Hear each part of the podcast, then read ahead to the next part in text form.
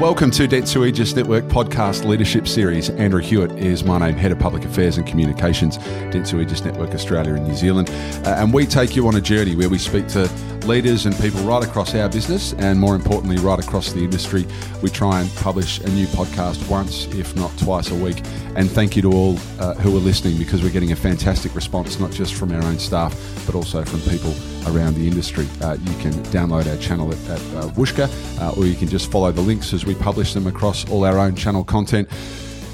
Today, I've got to admit, a little bit nervous because uh, I'm in the company of someone who is not only uh, very impressive when it comes to their day to day work, but has recently been recognised by uh, her peers as one of the most preeminent minds when it comes to creative thinking um, and talent across our industry. Uh, Carmela Soares joins me in the studio. Carmela, congratulations. Thank you. Thank you very much. Obviously, you've had a chance to reflect on the B&T Women in Media Award. Can you take us through um, what the award means to you and maybe a little bit about the submission process as well? Because, you know, we have a number of finalists. I won't mention all their names right now. Uh, a number of finalists right across Dentsu Aegis Network.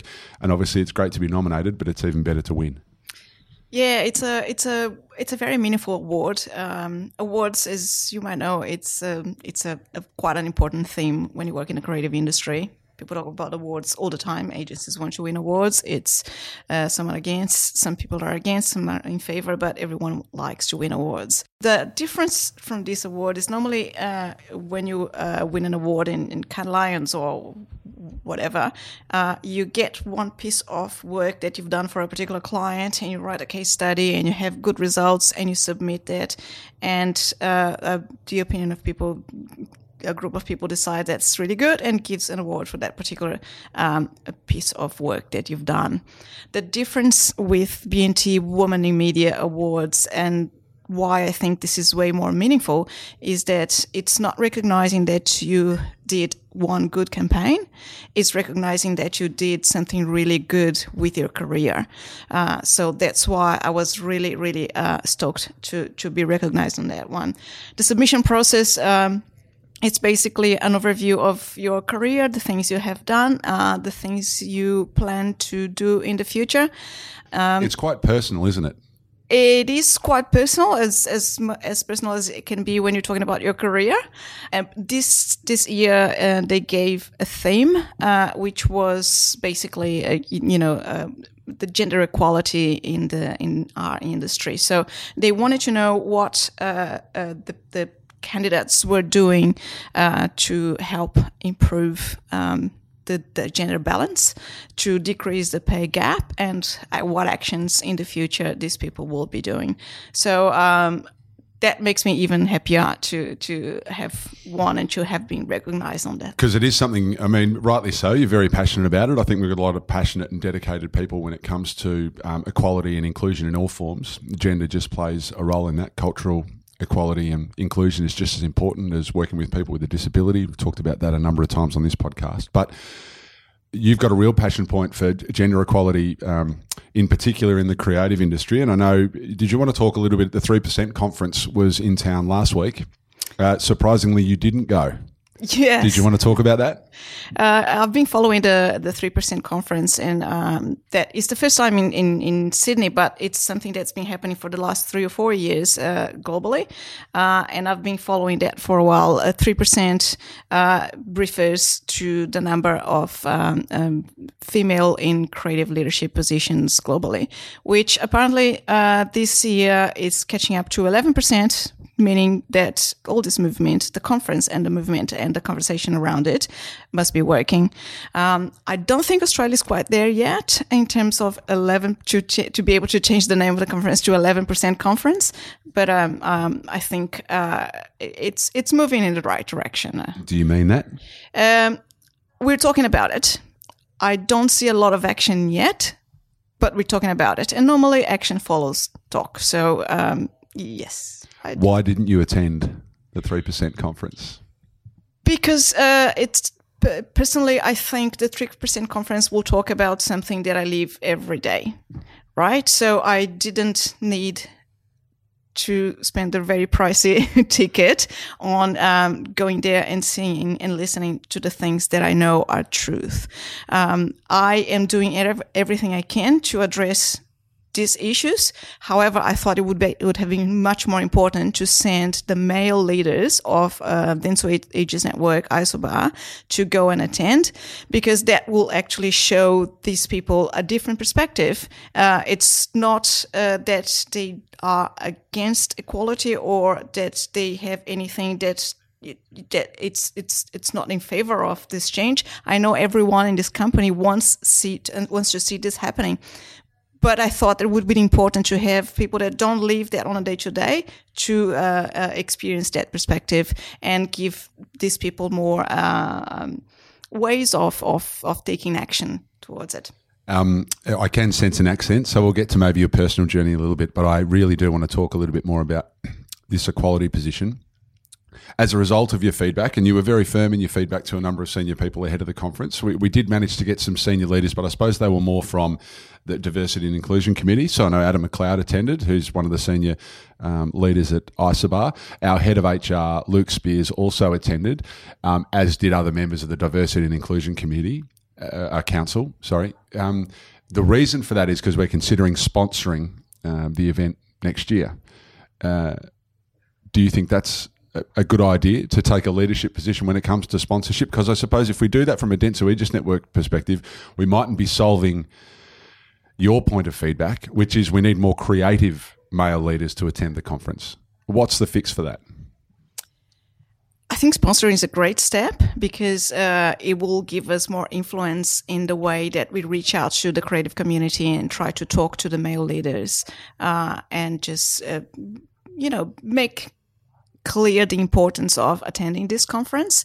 Um, somehow the conversation this year uh, was very much surrounding the 3% conference. It talks about women in leadership position, uh, whereas I think uh, if I were to improvise a creative campaign right now, it would have be like uh, men uh, in the industry. Uh, you need to attend that because you're going to learn things and experience things you've never experienced before, and you are in a position to make this industry a better uh, place. So I think uh, being a sponsor, and being involved with that, we can probably uh, uh, be more effective in, in attracting the right people, uh, the decision makers, and people that will have an effect. Uh. All right. Well, you've just signed yourself up to the organising committee. Who are going to count on me?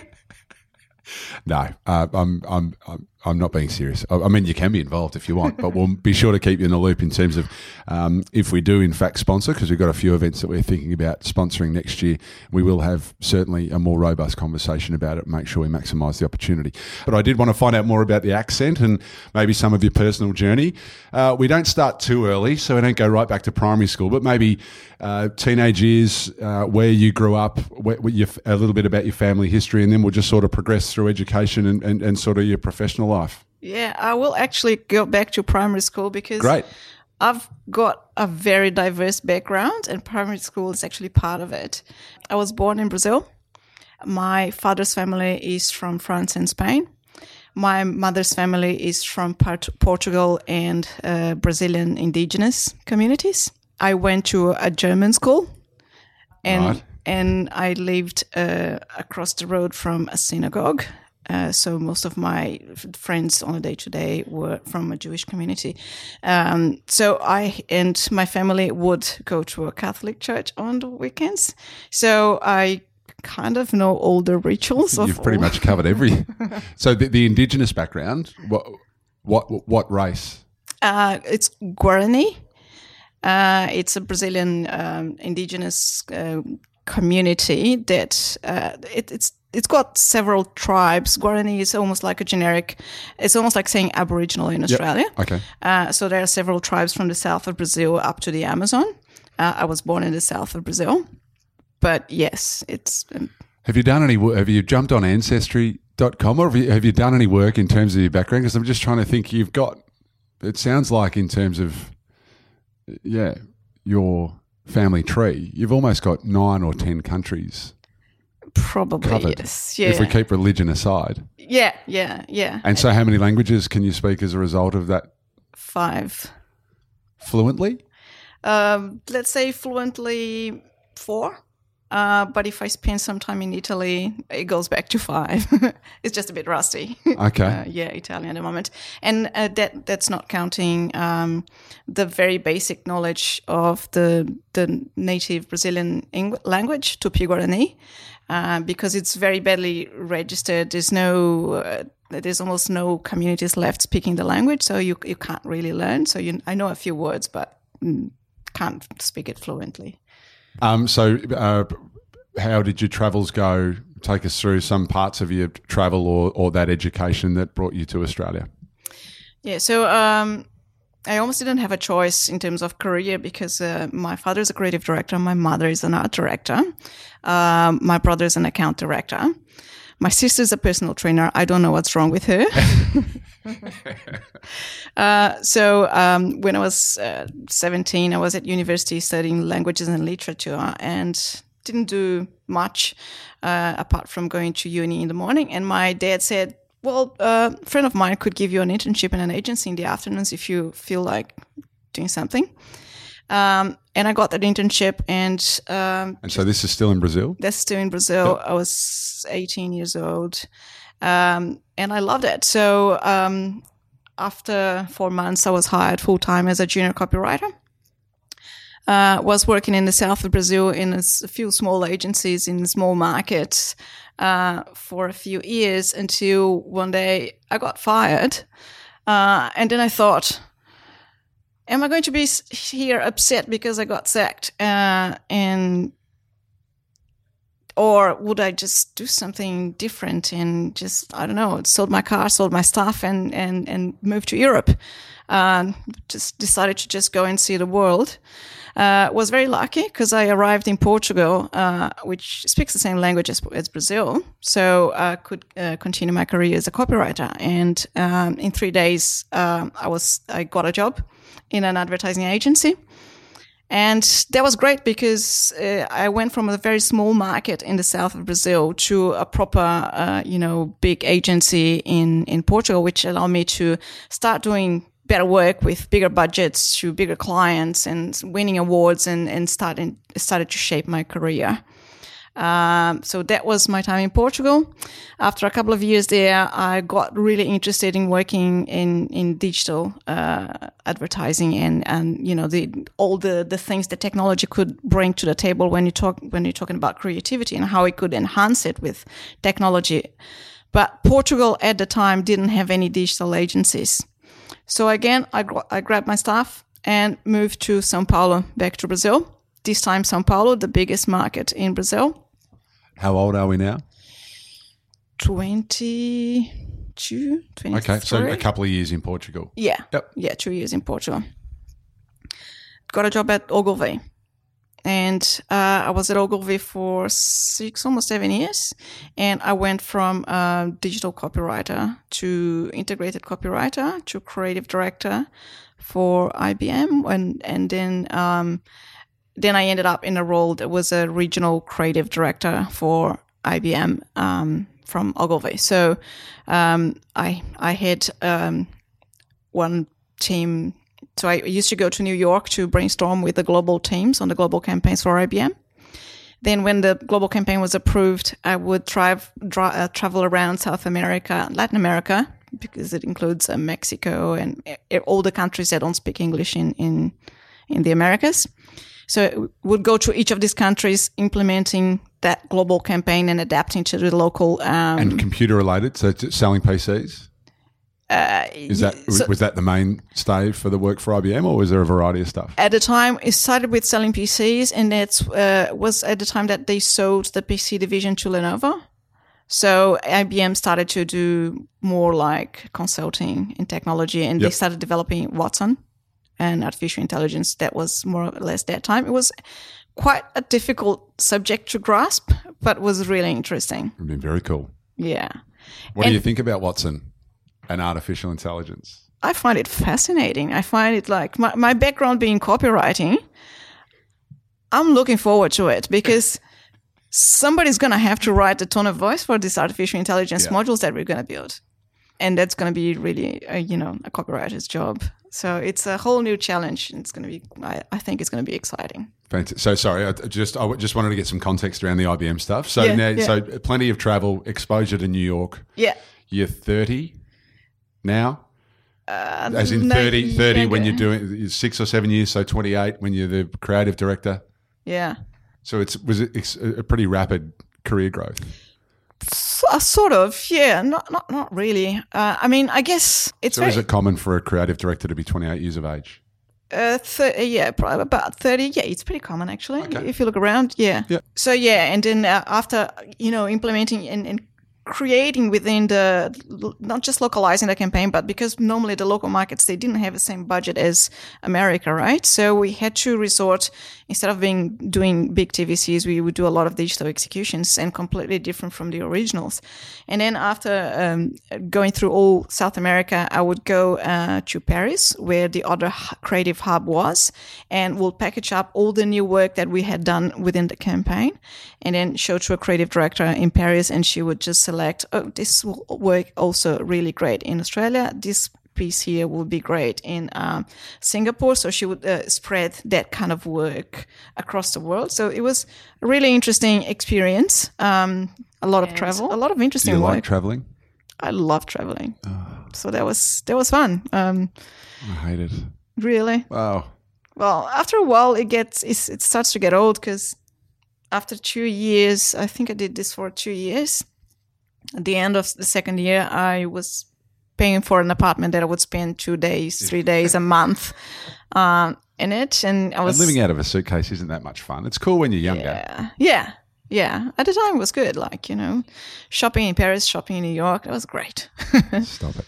Um, okay, so we, we, we're getting ever closer to Australia and your role at Isobar. Yeah, so um, after that, um, I decided I didn't want to live in Sao Paulo anymore um, because Sao Paulo is uh, too big, too busy, um, not safe, um, etc. So I, I was thinking of a move um, overseas. So I took a job at DDB in Sao Paulo because I knew that I, at DDB, speaking that role specifically, uh, I was going to win some awards and make some important connections that would allow me to um, move overseas or at least uh, build a bit of a name. So I was there for one year, and the following year I went to the Cannes festivals, got a few awards, met a few recruiters, got a few offers. Uh, one of them to um, become a creative director for Vodafone at JWT in Sydney. And I had never been to Australia, but I said yes because I thought must be great. Yeah. Kangaroos skipping down the street. Did you have that sort of perception? A lot of people do, but you know, uh, not really. as ludicrous like, as it sounds, you're far too intelligent for that. No, my, my cousin uh, lived in Australia for a few years. Uh, Okay. And I did my research as well. I was a bit fascinated by AFL because it was a really strange sport. Um, still is for me. Who do you follow? Uh, Tigers. Wow. Well, we're recording this on Thursday, and the Tigers are playing against Geelong at the MCG in their another final series where they're hot favourites on the Friday night. Are you nervous? I I'm nervous because I have a week to learn the rules of the game. Okay. But I will, I will, because I think this is the year of Richmond. So yeah, Can we just, uh, Tyson, our, our tech man extraordinaire, let's just uh, put that in the vault and see if uh, Carmela's not right. I'm not sure if we've got any prizes to give you, but it's a, it's a hot tip. There you go. Tigers for the flag. Um, so you're in Sydney. Yeah, so in Sydney, um, uh, in Sydney, I worked in a few agencies. I worked at uh, JWT as a digital creative director. I worked at uh, Havas as a digital creative director. I worked at Mercerbell as a digital creative director. Then I uh, moved to um, Melbourne to work at Huckleberry as a creative director. So at the time, uh, Huckleberry was the full service agency from Dentsu Aegis Network, was uh, media and creative. Um, when um, the biggest media client, when we lost the biggest med- media client, Medibank, then the creative uh, part of Huckleberry merged with Isobar, Right. and that's when I joined together with How twin. many years ago was that? Mm, that will be two years ago. Okay. So three, three and a half in total with Dan. Two years at Isobar. Are you enjoying it? I'm loving it. And one of the reasons is that I've always been the digital creative director in other agencies. And the digital creative director is more or less like um, you have an orchestra, and all of a sudden you realize that all the kids are listening to electronic music. So you still have an orchestra, but you put a DJ in the middle and between the violins and and and the the piano it just sounds weird. And that DJ is going to feel out of place there and has no power to do anything interesting. Uh, so moving to uh, a digital environment, I felt like I am a DJ playing with other DJs, you know, uh, while other, other, you know. Well, and which DJ would you be? Ah, I don't know. That's too complicated It's question. a question without notice. I, I get I'm not sure. advertising. Yeah. I don't even know DJ's names. Neither do I. Don't know why I asked the question, but uh, great analogy nonetheless. And so you've got give, give us give us a bit of a shout out to your team. So obviously in those couple of years, have you built a team? Did you inherit one that have sort of stuck by your side? Yeah, that's that was pretty much it. Was uh, the team grew um, when I started at Isobar. It was a, it was an interesting day because uh, 24 people started on the same day at Isobar, coming from Huckleberry. Some some of them in, in creative and several other departments. But there was a, a team, a creative team of uh, I guess six people at a time, uh, all very senior and we started to try to like organize the way we worked and work a little bit more efficiently and uh, we started to do really good work. We brought a few clients across from from huckleberry of course uh, uh, that also you know kind of gave a bit of a refresh in the mix of clients that we had. And we started to hire a few uh, juniors as well because we didn't have any juniors in the team. So we started to build a, a mix of juniors midweight senior people working together. Started winning more clients, winning more work. We have now, I think, 17 people full time here. Um, 19 when we got some freelancers in uh, this week. yeah. yeah, there's a there's a big team, and it's uh, the majority of of of them. Um, from from the beginning since we started. And can you tip us into any cool work you're doing at the moment? I'd love to hear about either some case studies or something we can check out online that you've been working on recently. There's some really, really uh, cool stuff. Um, last week in Sydney, we had a meeting of Dan uh, Creative Council, uh, where we uh, discuss new work that we're thinking of submitting to awards, and we give each other feedback, and we try to make it better and how to build that story for juries and awards. Two pieces of work that stood out uh, from from Isobar was one was the um, Kmart stick and style, which is basically a stickers pack from your iPhone. And you can put like cushions on a couch. Is Exactly. that it? Yeah. So basically, Sorry, not to. I saw the look you gave me as if I was Yeah. simplifying it a little bit too much. It's a lot more than that, but That is true. It- that, that's it. It's an interactive catalog that you can uh, Very uh, experience. You try the items in your own place. Um, that's one of them. The other is the um, uh, American Assassin campaign for Village Roadshow, which is a chatbot that trains people to be an assassin. So uh, through games and had a lot of coverage too. yes, Got a bit of a potty mouth. Is yes. that your work? Yeah, that's Michael Panton's Oh, okay. work mostly. Yeah, so he's he's the man behind that bad-tempered uh, chatbot.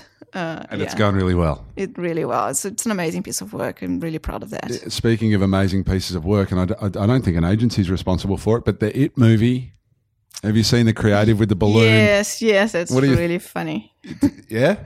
Simple Uh, or quite simple. Um, yeah, we did uh, some work with uh, Village Roadshow on it as well. It was probably um, a little bit too sophisticated if that that was the outcome, uh, but was quite similar in the approach about like having red balloons coming out of uh, the gutters. Uh, but you know, it got people's attention. People are sharing the photos. I think it's gonna. Whatever you do, it's going to be a huge success. it's a very scary movie? Uh, Yeah, I don't yeah. want to go and see it. I, I saw the other one, and it's not like I was scared of um, clowns as a result, but it was the scariest movie I think I've ever seen. Really? Yeah, I can't remember. Um, I must. Yeah, I can't remember watching the, the previous one.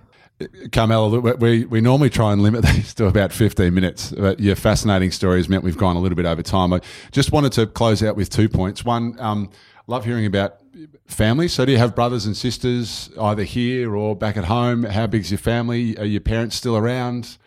Do you have a partner? Just uh, feel free to share what you're comfortable with. Yeah, yeah, yeah. My family still lives in Brazil, so uh, my parents are still around. So um, my mom just pretty much spends time with her um, uh, grandkids, um, Pablo and Luna. Um, they're lovely little girl, How old are little they? boy. They are Luna is six, Pablo is eight. Okay. And have you got a brother or sister, older brother or sister? I've Yep. got I've got a a third year old brother uh, um, sister. Sorry, third year old sister and a thirty five year old brother. Okay.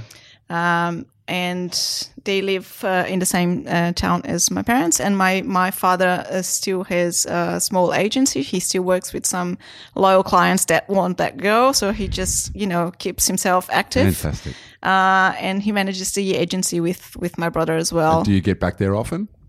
every couple of years Okay. uh, go for a little visit and spend some time with them so it's a very long trip it takes about depending on the route you get from 30 to 40 hours to get there. If you're lucky.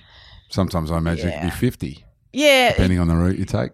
yeah because they don't live in a in a big city now. They move to a small town so there's no airport. So after all the flights i have to hire a car and drive four more hours. So when i get there i'm just so exhausted. Um, but yeah, so I just often go and see them. And here in in Australia, I've got I live with my partner, uh, who who also works in advertising. Okay. She works at Clemenger, so we can't talk about work at home. NDAs, have to sign Yeah. NDAs. Yeah. Is that tricky?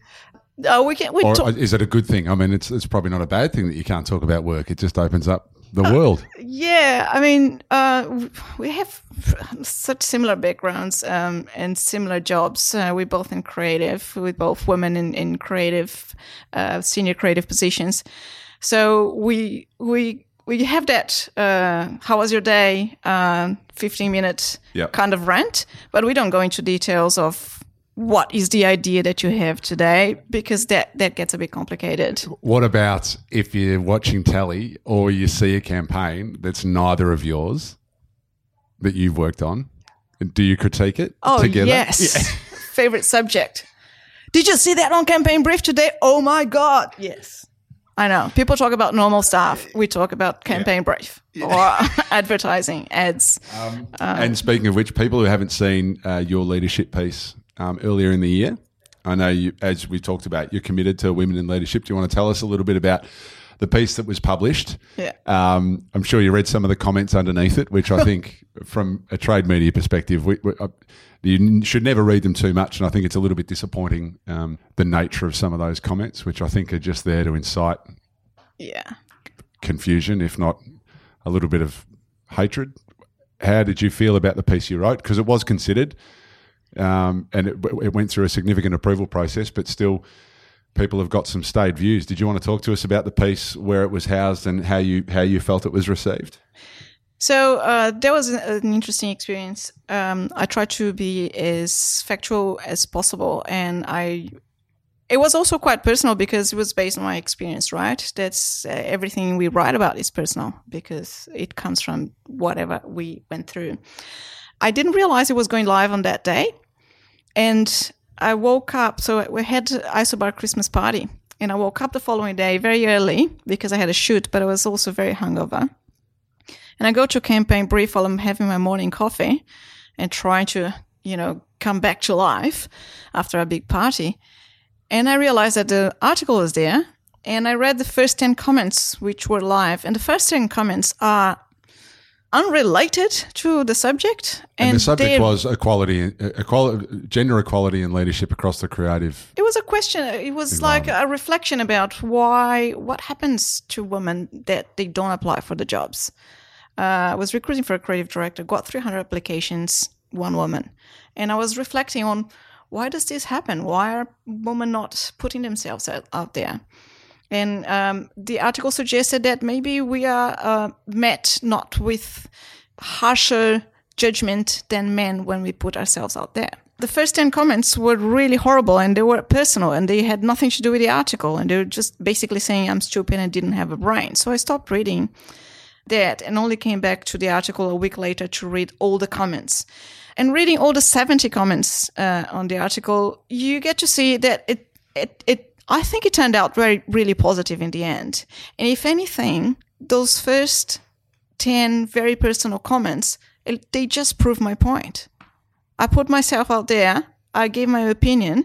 Uh, I didn't even give an opinion. I was just like reflecting on on on You were stating, you, yeah, you were openly talking about your experience, yeah, which wasn't a good one if we're looking to ensure that the applications we get are balanced and give us the opportunity to hire, Yeah. yes, on merit, but also making sure that we've got the right pool where we can get a balanced Totally. interview process going. yeah. Which common, it just made sense. Which some people would, you know, if a man would have written that article, they would probably f- be like, yeah, mate, I don't know, maybe you just ask your mates or something. But no, because, you know, I would dare to say that because I'm a woman talking about not finding woman, the first comment called me stupid. The second said I didn't have a brain. So I think that kind of proved the point anyway, in the end.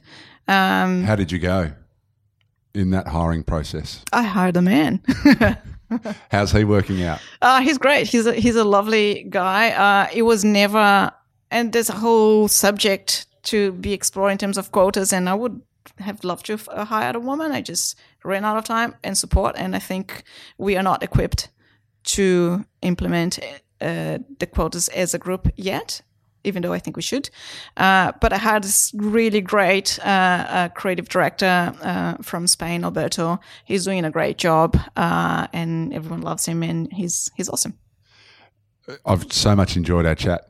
Um, thank you very much for giving up your time. Congratulations on the award. Um, there's no doubt you're a very impressive leader um, with a background to match. I would love to get you in here and talk about quotas.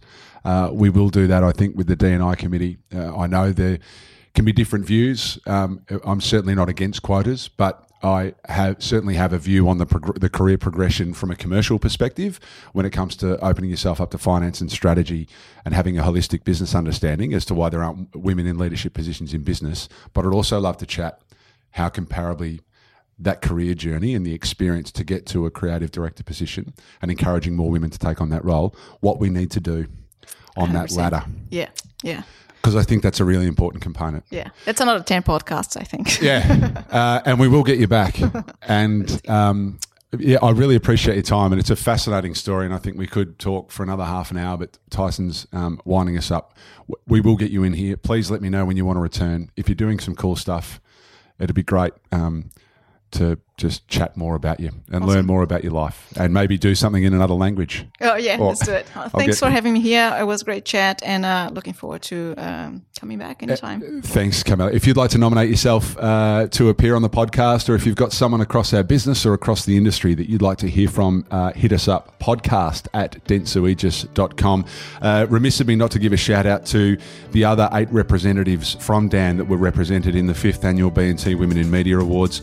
Uh, obviously, Carmela um, from Isobar took home the Creative Award, but we also had a number of individuals, uh, inc- including Catherine Krantz, Penny Davy White, Nicole Hetherington, uh, Tish Tambakow, uh, Aliyah Hassan, Kriti Patel, and Catherine Smith. All were finalists uh, and did a brilliant job throughout the process. Um, if you want to find out more about them, you can check out our website or just jump on LinkedIn. Thanks again for joining us, Carmela, and uh, no doubt we'll be sharing this far and wide, and we look forward to the feedback and having you in the studio again soon. Thanks, heaps. Thank you.